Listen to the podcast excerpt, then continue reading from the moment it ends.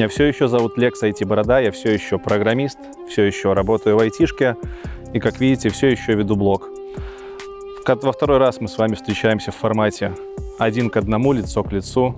Вспоминаем былые времена, все идет назад. Я надеюсь, еще на этом канале мы увидим классное интервью. У меня есть несколько в загашнике, и когда наступит мир, мы вместе посмотрим на классных специалистов в IT.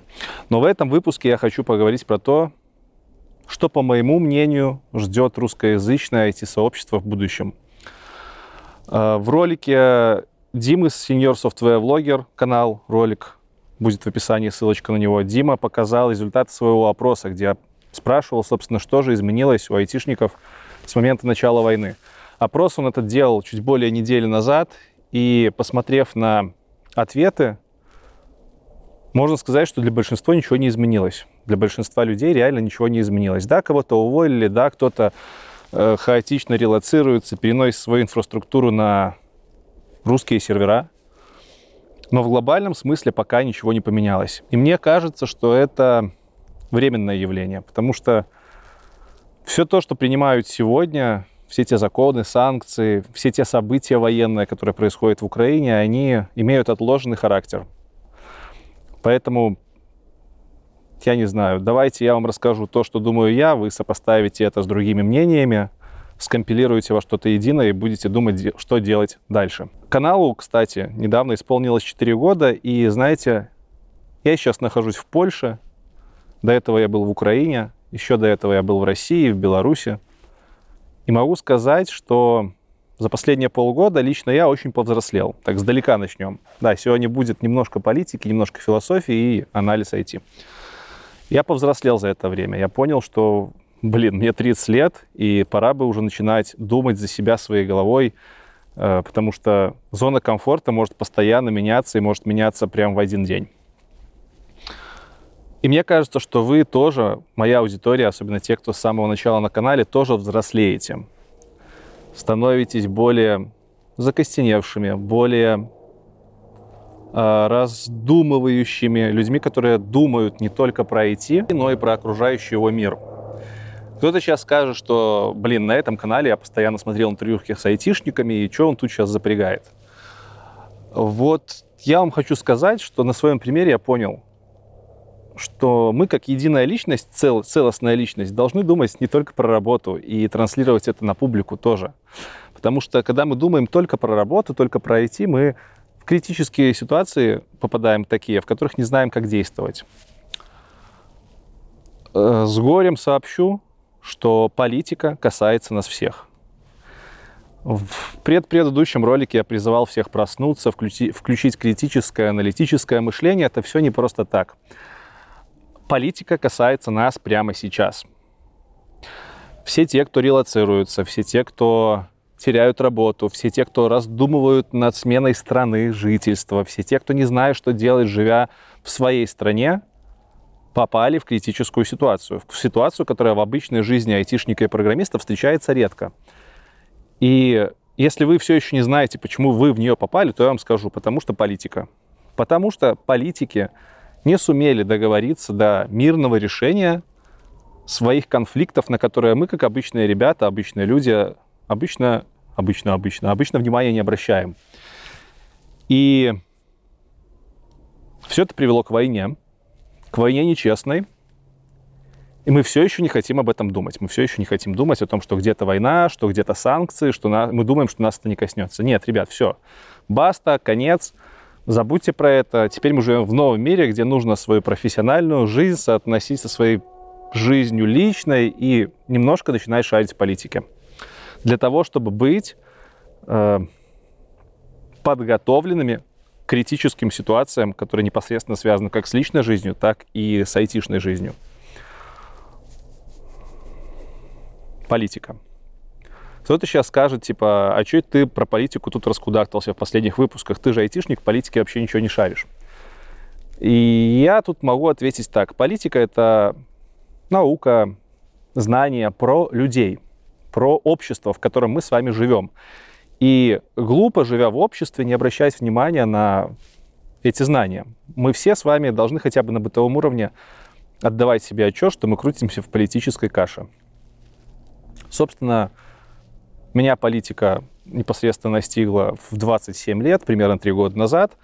И с тех пор я понял, что если бы я обращал на нее внимание, то многие бы мои решения были запланированы за какое-то время, и многие бы углы, на которых я вот сейчас спотыкаюсь, они бы прошли глаже, глаже, намного глаже. Я бы был более подготовлен, и поэтому я говорю, что нужно раздуплять. Нужно начинать раздуплять, и нужно начинать думать. Чего я так долго затираю про политику? Потому что все события, которые сейчас, еще раз напомню, с айтишниками связаны, все, что нас сейчас так выводит из зоны комфорта, это все обусловлено политическими верными, неверными действиями, которые привели к войне. И нам в этих условиях приходится жить.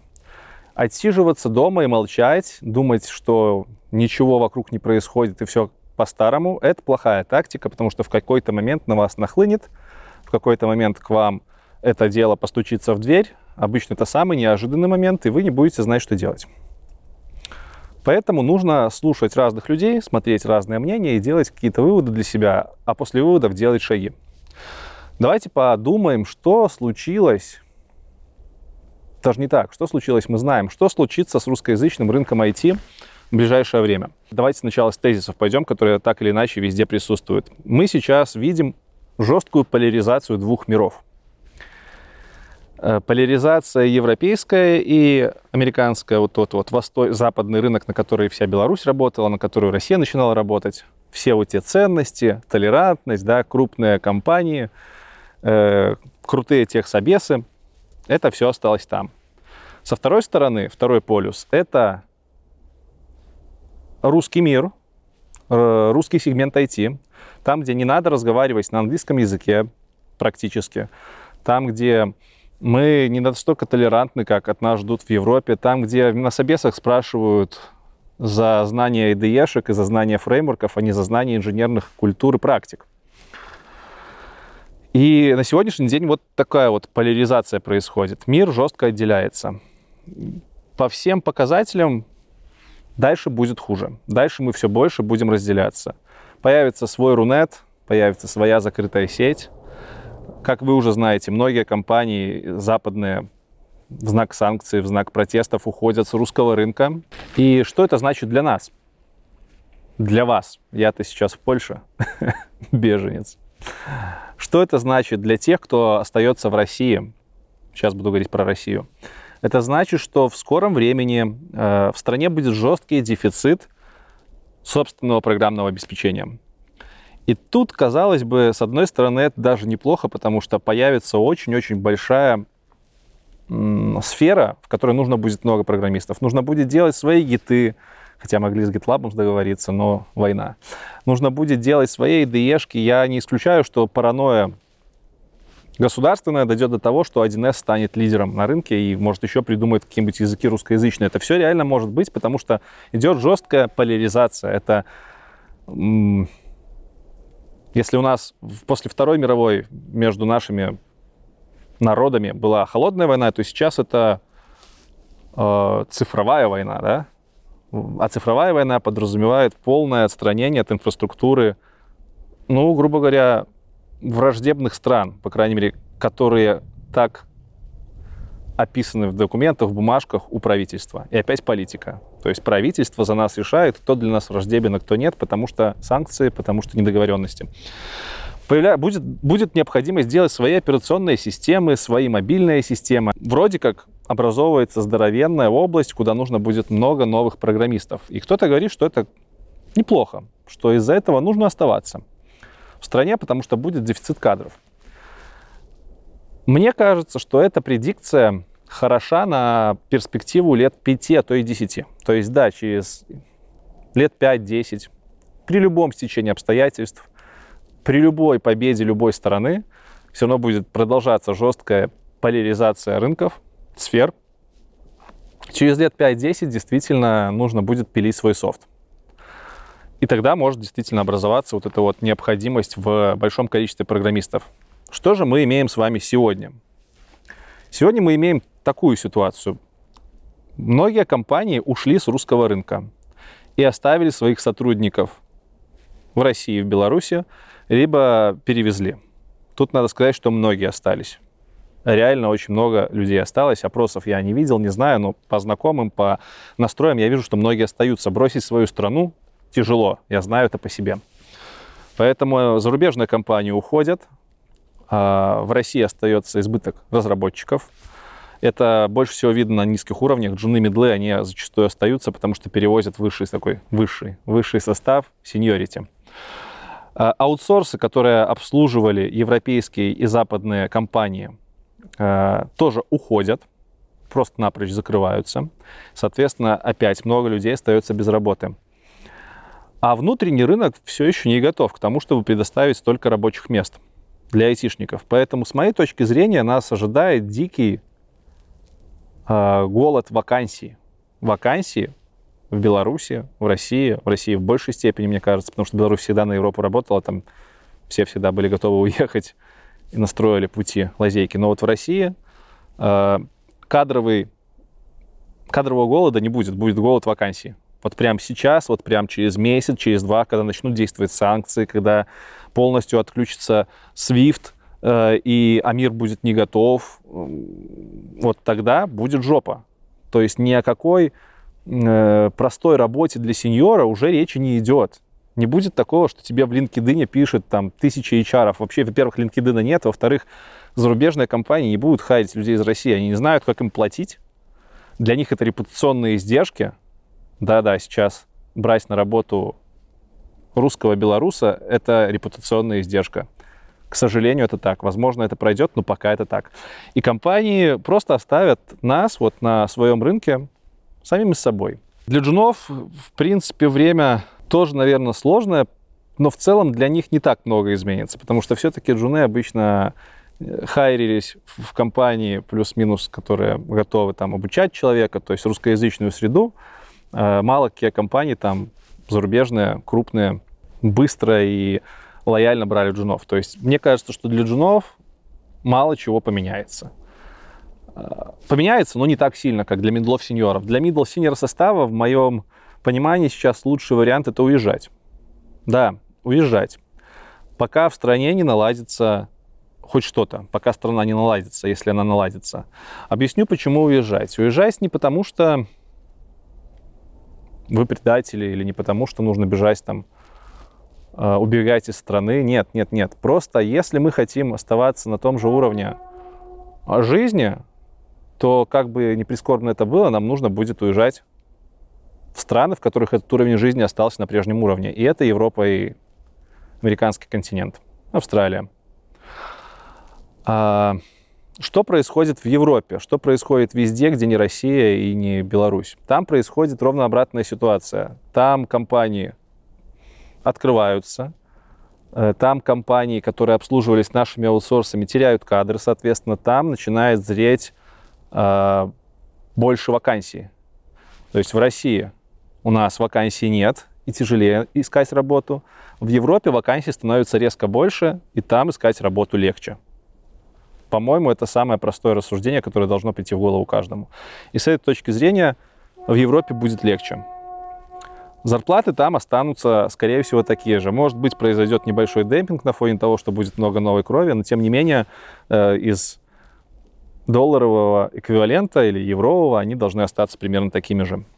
А что произойдет в это время в России? В России, поскольку вакансий будет мало, спрос на разработку большой, э, зарплаты будут естественным образом падать. Падать по нескольким причинам. Во-первых, потому что работодатель сможет себе позволить выбирать из большого количества кадров потому что голодовка вакансий, а не кадров. А, во-вторых, потому что Россия банально отключается от э, международного IT-сегмента, валюта поступать в Россию не будет, все будет привязано к рублю, и, и вам придется жить с рублем первое время. То есть вам придется считать зарплаты в рубле и пересчитывать на продукты, которые производятся в России и в странах-партнерах. Вот на эти страны нужно будет переориентироваться. Все. Время э, складирования под подушку долларов закончилось. Время покупки европейской техники, машин закончилось. Мы больше не должны считать в долларах, если мы остаемся в России. Мы привязываемся к рублю. И в рублевом эквиваленте мы волей или неволей всегда будем сравнивать наши зарплаты с своими друзьями, которые уехали, а у них они будут больше, и будем просто ссать лапом. По-моему, это тоже достаточно очевидный факт. Зарплаты айтишников упадут. Это первая причина, почему она упадет. Вторая причина, почему она должна упасть. А, госзаказы. Будет очень много госзаказов, будет очень много открываться вакансий при поддержке государства, нужно будет разрабатывать свои системы мониторинга, там, э, не знаю, воздушного пространства гражданского, свои системы для таможенного пространства, свои операционные системы. Это все будет поддерживаться государством. Государство не склонно платить много денег. Это раз. Во-вторых, государство выплачивает деньги из бюджета, которые мы же с вами с налогов платим. Это не корпорации, которые зарабатывают деньги как бизнес, не зарабатывают деньги за услуги и за товары. Это наши же собственные бюджетные средства, которые будут нам платить. Их не так уж и много, они размываются, спасибо нашему менталитету, поэтому будет превалировать большое количество госзаказов, компании тоже будут с государством сотрудничать, и зарплаты будут из-за этого падать. Третий фактор. Какие компании останутся? Останутся компании, которые подчиняются государству. Тут далеко ходить не нужно, и в Англии быть тоже не нужно. Мы с вами жили, ну, я жил, вы живете, может, кто-то уже не живет, э, в, ком- в странах, в которых установились диктаторские режимы, либо жестко авторитарные режимы. Что это значит? Это значит, что любой чих не в сторону государства, от любой компании будет жестко пресекаться. Мы в Беларуси это прошли в 2020 году и ранее проходили. Э, как вы знаете, у нас в Беларуси есть такая штука парк высоких, технологий. Это экономическая зона, которая специально там с подачи, с легкой руки э, нашего не нашего, с легкой руки Лукашенко открыли. То есть он просто сказал, что он увидел, что айтишники зарабатывают много денег, понял, что нужно как-то эту сферу хотя бы не трогать и сказать, что я тут все сделал. Хотя на самом деле там другие люди по это делали. Ну, факт в том, что разрешили сделать экономическую зону для айтишников. И эта зона по всем документам должна была работать десятилетия. Что мы имеем по факту? По факту мы имеем, что десятилетия эта зона не просуществовала. Она просуществовала там, не помню с какого года, ну, что-то около 10 лет. И как только начались репрессии, не репрессии, как только начались митинги, когда на эти митинги начали выходить в том числе айтишники, за кем в первую очередь пришли? Конечно же, за айтишниками, для которых сделали все условия, которые прям должны молиться на наше государство, потому что нам сделали такие поблажки, боже мой, целых 3% э, там, по одному, налогу, по одному налогу и там еще сколько-то процентов по-другому. Ну, на самом деле, большие поблажки были, но как только э, государство увидело, что айтишники могут выражать свое мнение, ПВТ быстренько прикрыли, быстренько подняли. Налоги почти на предыдущий уровень. Даже была речь о том, что налоги, э, что ПВТ закроется. Несмотря на то, что по документам мы должны были работать долго. ПВТ, парк высоких технологий, экономическая зона должна была существовать долго. Это к чему? Это к тому, что в авторитарном режиме любые вот такие вот поблажки, которые вроде бы нам сегодня дают, и мы радуемся, они забираются очень быстро, как только они становятся неугодны власти, либо как только они становятся рычагом влияния на людей. И то же самое будет в России. Сейчас Россия делает э, для айтишников, что она делает? Она отсрочку от армии дает, вот буквально недавно закон да, ввели. Она вроде как будет сейчас стимулировать экономический сектор, делать тоже что-то типа ПВТ, там в России уже были задатки. Но это все пыль в глаза.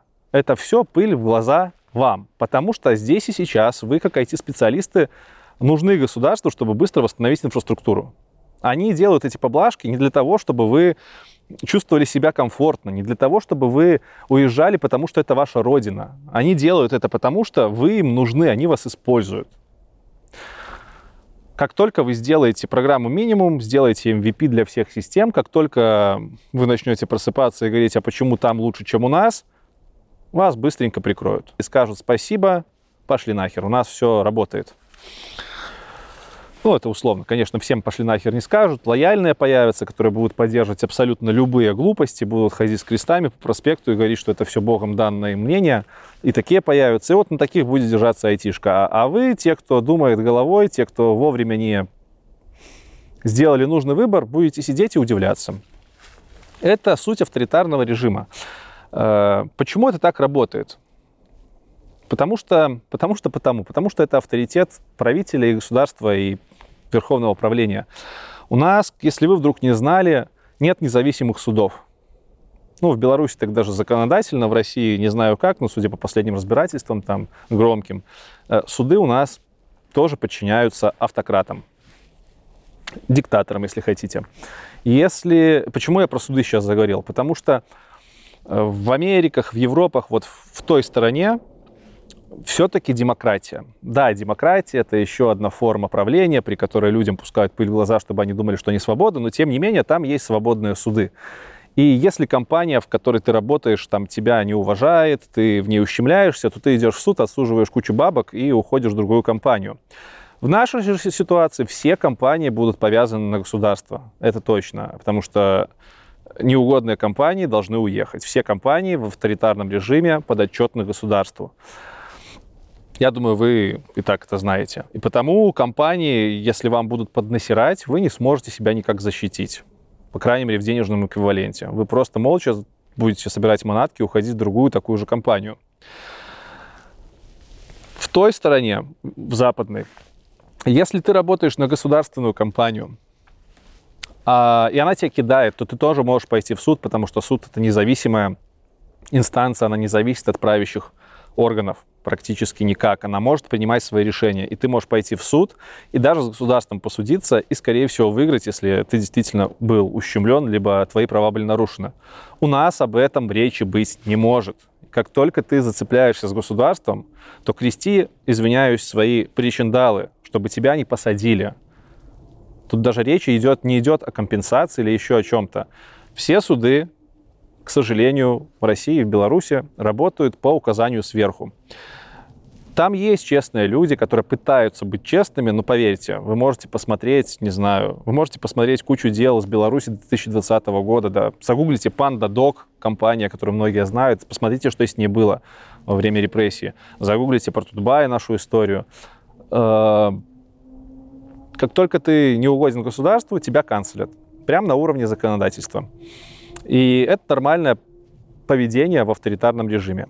И это то, на что вы сейчас подписываетесь, оставаясь в России. Еще раз говорю, это неплохо. Вы можете жить, зная, что вот за вами рано или поздно могут прийти. Вы можете думать, что вас это не коснется.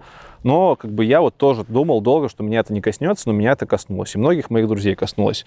Когда касается, очень неприятно. Поэтому если вы остаетесь в России, то имейте тревожный рюкзачок, тревожные связи, чтобы в случае чего свалить. Потому что государственных компаний будет все больше и больше, нужен будет свой софт. Все компании негосударственные будут подотчетны российскому государству, российскому правлению. И, соответственно, как только у вас какой-то конфликт возникнет, как только такой серьезный, как только вы захотите иметь свое мнение, вас будут жестко давить даже на уровне судов. И ничего хорошего из этого не получится. Я обрисовываю еще раз подчеркиваю свое личное мнение о том, что нас ждет в будущем, просто для того, чтобы вы знали, к чему стоит готовиться. Я не призываю никого уезжать, хотя я поклонник того, что надо уезжать, чтобы, если вы хотите жить лучше. Не обязательно в Европу, об этом мы чуть немножко поговорим дальше. И хочу еще раз заострить ваше внимание. Э, на том хочу заострить внимание, что вы видите, сколько уже политики в этих рассуждениях. Это не потому, что я политику скатился. Нет, я сейчас более-менее трезво уже через месяц после начала войны, более-менее трезво могу судить. Нет. Потому что действительно, если мы остаемся там, в России, возможно, в Беларуси, то нам нужно будет по-любому ввязываться в понимание политических аспектов, чтобы знать, что нас ждет дальше. Нам нужно будет понимать уровень ответственности за наши действия. Многие из вас пойдут работать в полугосударственные в государственные компании. Там будет жесткая цензура, это тоже связано напрямую с политическими преследованиями. Вам тоже нужно будет об этом думать постоянно и следить. У вас будут появляться на этом фоне седые волосы. У меня за полгода уже борода сидеть начала, и лысина появилась, блин, прикиньте. Кстати, ставьте лайк, если шапочка нравится. Э, вам по-любому придется думать о политике, если вы остаетесь там. Потому что она уже влияет на нас. Э, кто-то мне сейчас может сказать, что да, это все ерунда, пережили 2014 год, э, когда было начало всех этих событий по факту. Переживем и сейчас. Тогда были не такие жесткие санкции. Тогда мало кто из крупных корпораций вообще думал про большие репутационные издержки. Сегодня практически весь мир согласен с тем, что Россия страна-агрессор, и один человек в этом всем виноват. Такого единения не было там давным-давно, очень давно. И поэтому стоит еще ожидать эскалирования всех этих анти не анти, а русофобных настроений. Санкций будет больше, компаний будет уходить точно больше, потому что они не могут с вами оформить трудовые отношения, они не могут платить вам деньги. Я сейчас говорю про Запад. Они не могут э, позволить себе репутационные издержки работы с человеком, который находится как минимум территориально там. Я надеюсь, с паспортами ситуации вот эти, когда увольняют русских и белорусов, они э, там, после окончания войны в ближайшее время пройдут. С языком тоже проблем не должно быть. Много войн велось на английском языке, на испанском языке, и испанский английский язык прекрасно существует. То есть вот эта русофобия на основании русского языка, она должна пройти. Но репутационные издержки работы с людьми, которые физически находятся там, в этом посткоммунистическом пузыре, они будут дальше расти. Вы можете сказать, что санкции, они отменятся, и все будет хорошо. Санкции вводятся вот так, а отменяются годами. Почитайте о том, как э, долго отменялись санкции после 2014 года. Почитайте о том, как в Беларуси санкции вот только начинают сейчас действовать, хотя у нас два года прошло. То есть вы увидите результат всех этих санкций через месяцы, а может и годы. Понимаете? Э, то, что сейчас происходит, это паника, такая недопонятая паника. Все паникуют, но не знают, а что паниковать-то. Но изменения наступят позже. Вот тогда будет реальная тоска, уныние и посттравматичный, или как его там называют, этот синдром. Поэтому думайте уже сегодня. Думайте уже сегодня. Что делать и как делать. Э, поговорим дальше про инженерную культуру. Э, в русскоязычном сегменте, во-первых, я вообще считаю, что русскоязычный, русскоязычный сегмент разделится. Э, когда победит Украина, я надеюсь, что Украина восстановит справедливость, русский мир разделится в этом случае. Русский мир переместится в Украину. Я имею в виду все, кто понимают русский. Нет, там не будут говорить на русском, там будут говорить на украинском. Но белорусы, мигранты из России, они будут концентрироваться в Украине, потому что в Украину будут вкидывать очень много денег на восстановление. В Украине будут развиваться компании, кредитное доверие вырастет. Возможно, Украина вообще создаст какой-нибудь свою, э, не знаю, буферную, буферный альянс, и в этом альянсе будет процветание. Украина будет у всего мира на хорошем счету, и разработчики из Украины будут пользоваться популярностью. Русскоязычные разработчики в Украине в том числе будут пользоваться популярностью. И тут мир может разделиться. Будет русскоязычный сегмент айтишников, который живет в Украине и странах там Балтии, не знаю, в Грузии, в Турции. И будет остальной мир, который живет в своем чебурнете. И вот тот мир с этим будет жестко разделен как по понятийным параметрам, как по наименованиям появятся какие-то свои названия для русских оттуда и русских отсюда, так и с точки зрения репутации. И это я к чему? Это я к тому, что русский язык останется, это не оружие, это инструмент коммуникации. Э, русофобия на основе паспорта гражданства тоже, мне кажется, должна пропасть. Но русофобия на основании территориальной принадлежности по месту жительства, она останется. И с этим нам тоже нужно мириться, с этим нужно жить, об этом нужно уже сейчас задумываться. Что делать тем из вас, кто не может уехать, кто не хочет уехать? В общем, что делать тем, кто останутся по тем либо иным причинам? Учите 1С. что вам делать? Ну, реально, ребят, поднимайте инженерные скиллы, потому что э, там будет в какой-то момент бум э, отечественного софта, отечественного производства. Это будет тяжелое время. Тяжелое время с точки зрения инженерии. Как ни крути, в Европе, в Силиконовой долине начиналось и на Европу распространялось течение инженерной культуры. Все солиды, все принципы, dry, kiss, там, не знаю, автоматизация, тестирование, это все пришло оттуда, это их культура, которую мы переняли. И у них это все останется. У них останутся университеты, которые учат тому, чему нужно учить, мощным базам и современным технологиям. Их много, этих университетов. У них останутся свежие знания, у них останутся компании, которые открывают лаборатории, причем компании, которые занимаются передовой айтишкой. У нас этого ничего не останется один Яндекс не затащит весь рынок, который нужен будет для страны. Нет, никогда в жизни он не затащит. Инженерные культуры нужно будет взращивать с нуля. И поэтому, если вы собираетесь остаться, то я вам рекомендую начать себя прокачивать как инженера. В первую очередь. Начать задумываться о том, возможно, как получать качественное образование. К сожалению, у нас на русскоязычном рынке за последние несколько лет расплодились школы, которые учат хлипким знаниям, а нужна мощная инженерная культура. И вот на это нужно делать упор сегодня. Возможно, государство раздуплит и начнет делать айтишные университеты, но тут тоже большой вопрос политики государства, что они будут там преподавать.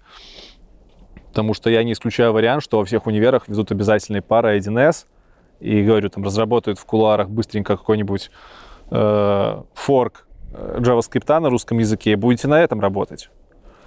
Но когда настанет время писать свой собственный софт с нуля, там нужны мощные инженеры, мощные инженерные практики, мощная школа подготовки этих инженеров, которая очень сильно сегодня проигрывает по уровню, по качеству тому, что есть там.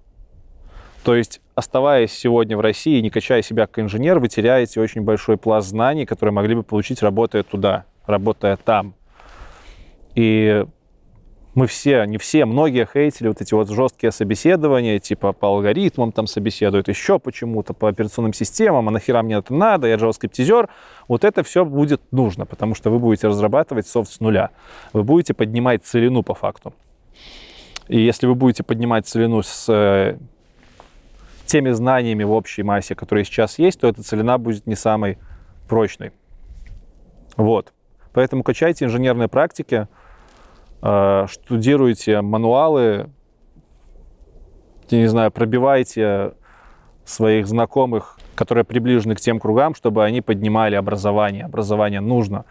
И если в Европе образование это высокооплачиваемая работа, то у нас образование это до сих пор маргинальная работа, просто потому что там мало платят, и никому это нахер не надо. И если эта тенденция не изменится, то мы будем пилить херовый софт, который будет постоянно ломаться, и никто не будет получать ни кайф от работы, ни нормальной зарплаты, потому что все ломается, на вас будут спускать всех собак, а напоминаю, что вы живете в государстве, в котором жесткая цензура и работа из-под палки.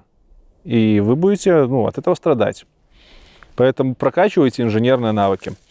По поводу языка. Ну, выглядит так, что... По, по поводу языка разговора. Выглядит так, что английский учить уже если вы не имеете планов переезда, особо не стоит. К минимум разговорный точно не светит. Английский стоит учить до того уровня, чтобы там, читать документацию и Stack Overflow, если к нему доступ останется. Тут да, тут такой типа плюс. Английский может идти нахер. Но я не верю, что Россия будет поднимать всю свою IT-инфраструктуру, всю свою IT-среду своими силами. 5 факт из там, всяческих данных около экономических, политических. ВВП России составляет там, примерно 2% от общемирового и, по-моему, там равняется ВВП одного штата Флорида в Америке. Это говорит о том, что экономически Россия уже давным-давно не полюс мира. Я думаю, вам не нужно объяснять, что полюсами мира экономики сегодня являются Америка и Китай. И Китай это ваш сосед самый ближайший. И Китай сохраняет нейтралитет пока что. А это значит, что после военных действий Китай будет мощь, самым мощным партнером России. И более того, партнером, который превосходит Россию по экономике в разы, по военным разработкам, как мы сейчас видим, тоже в разы. Это будет старший брат, который, скорее всего, будет диктовать условия. Более того, у Китая своя э, биллинговая система транзакционная, которая аналог свифта, которая уже в России внедряется много где. То есть потихонечку Россия, возможно, будет переориентирована на китайский рынок. То есть не за горами тот момент, тот момент когда в Китае, под, ой, в Китае, в России под подушкой нужно будет держать юани импортозамещение. Android остается, не знаю, надолго ли, но в Китае очень развиты там крупные компании типа Huawei, которые с Россией сотрудничают. Эти все компании, скорее всего, останутся и будут приходить со временем, не сразу, не в первый год, может даже не во второй, но будут приходить, открывать свои центры разработки и будут хайрить разработчиков. И, в общем, вся экономика айтишная российского рынка, вот это вот, который будет там отделен да, от европейской части, она будет ориентирована туда, на Азию на восток. И с этой точки зрения кажется, что если вы собираетесь оставаться, то есть смысл подучить китайский. Это сейчас не шутка. Э, в Китае очень своеобразное мышление. Возможно, в будущем, я надеюсь, вы увидите интервью с Тимуром Шамсидиновым, которое мы уже записали. Он там очень много про Китай рассказывает. Он много раз там бывал, провел немало времени, немало лекций в Китае. Китайские инженеры интересные, они думают совершенно по-другому. Не знаю, в силу ли это языка или ментальность, но там совершенно другие инженерные практики. И вам нужно будет начинать их понимать, а они очень другие. Более того, они не самые качественные. Китайцы очень особенный народ. И поэтому вам сегодня уже стоит немножко обращать внимание на тот рынок. Брать Google Translate, искать китайские сайты, аналоги Stack Overflow или еще чего-нибудь, и потихонечку переводить оттуда статьи, следить за тем, что там в тренде. Следить за Huawei, следить, не знаю, за Xiaomi, вот всеми теми крупными компаниями, которые там, которые в скором времени придут к вам. И вполне возможно, что через 5-10 лет мы увидим э, континентальную Россию, которая говорит в айтишке на китайском языке. Я не исключаю этот фактор. Потому что в Китае очень мощная экономика, в Китае мощная военная структура, в Китае развивается э, технологичный сегмент, айтишный сегмент. Поэтому, ребятки, если есть желание, учите китайский, минусом не будет. Вот такие вот мысли. Собственно, ничего хорошего я не вижу в этой ситуации. Для себя я выбора не делал, у меня не было особо выбора. Я просто переехал в Польшу, потому что нужно было от бомб прятаться. И ну, не буду загадывать, у меня есть кое-какие планы, но в этих планах нет возвращения в Беларусь либо в Россию при авторитарных режимах, которые есть сейчас. Э, нет по личным причинам, нет потому что я не хочу учить китайский, я не хочу делать говнософт на говноязыке. Я хочу продолжать оставаться инженером и иметь выбор. Я хочу иметь достойную заработную плату. Я хочу, чтобы мои дети, которые у меня непременно будут, получали достойное образование, которое обеспечит им жизнь, стабильную жизнь. Вот как-то так. Поэтому я не буду вас призывать выходить на митинги, я не буду вас призывать делать какие-то активные действия сейчас в политическом поле. Это надо было делать раньше. Я хочу вас только призвать к тому, что нужно повзрослеть, нужно понять, что на сегодняшний день просто быть айтишником недостаточно, нужно разбираться еще в том, что вокруг творится. Минимальной экономики, минимальной политики. Нужно наконец-таки принять сторону и понять, остаешься ты или едешь, потому что чем дальше, тем сложнее будет уезжать. Прям сильно сложнее. И в конце концов действовать.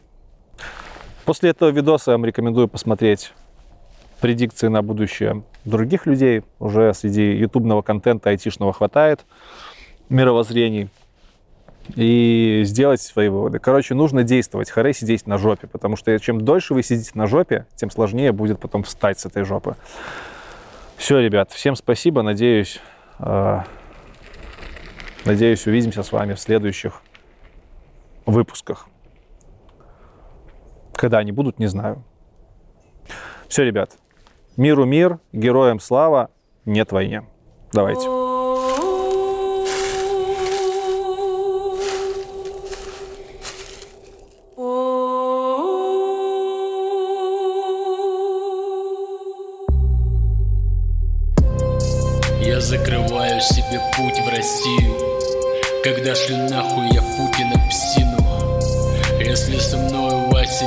Согласен. То иди нахуй или просыпайся. Я просто человек один, страшно. Но я быть не перестану им, страшно. В Москве моей мать и отец, страшно. Но им и так пиздец. Мне не стыдно, что я русский, я не выбирал. Но мне стыдно быть до жути одним из землян. Нас ебут опять